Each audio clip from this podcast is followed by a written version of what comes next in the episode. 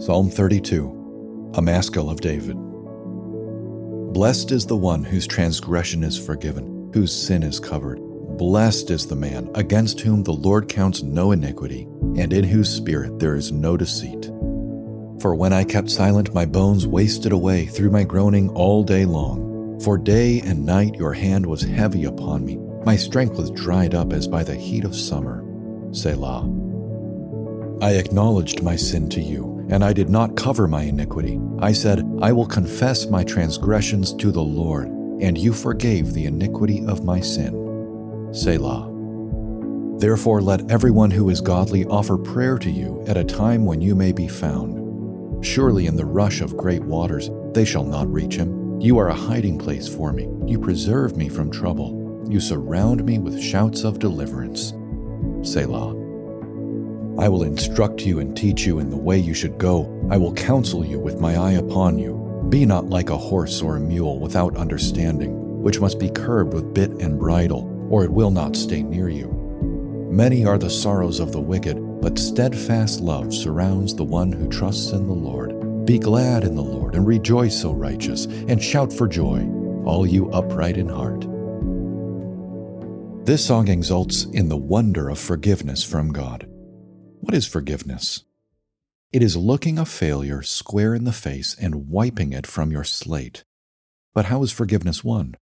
Only through acknowledging it squarely. Forgiveness does not come to the self justifying, it comes only to the contrite, the honest. Note that David speaks of the one in whose spirit there is no deceit. This is a picture of the way to be forgiven. I acknowledged my sin to you, he says later in the psalm. One must take off the mask, stop the pretense, humble oneself before the Lord with honest transparency. There is an inner health that is nurtured through open confession of one's sins. When we stuff down our guilt, it festers within us. When I kept silent, my bones wasted away. It feels like a death to open up in honesty about our failings, but it is actually the pathway to life and sanity. At one level, forgiveness may seem deeply unjust. How can God simply wipe away true, actual, blatant, wicked thoughts, words, and deeds? In the Old Testament, God promised forgiveness through the sacrificial system. But how could the blood of animals wash away our sins? Only as they pointed forward to the true and final sacrifice, the one to whom all preceding sacrifices pointed. In the fullness of time, God sent his own Son to be our sacrificial lamb. In him we receive forgiveness because the punishment we deserved was poured out on him. Reflecting on the forgiveness of sin, Martin Luther wrote, This fountain is inexhaustible.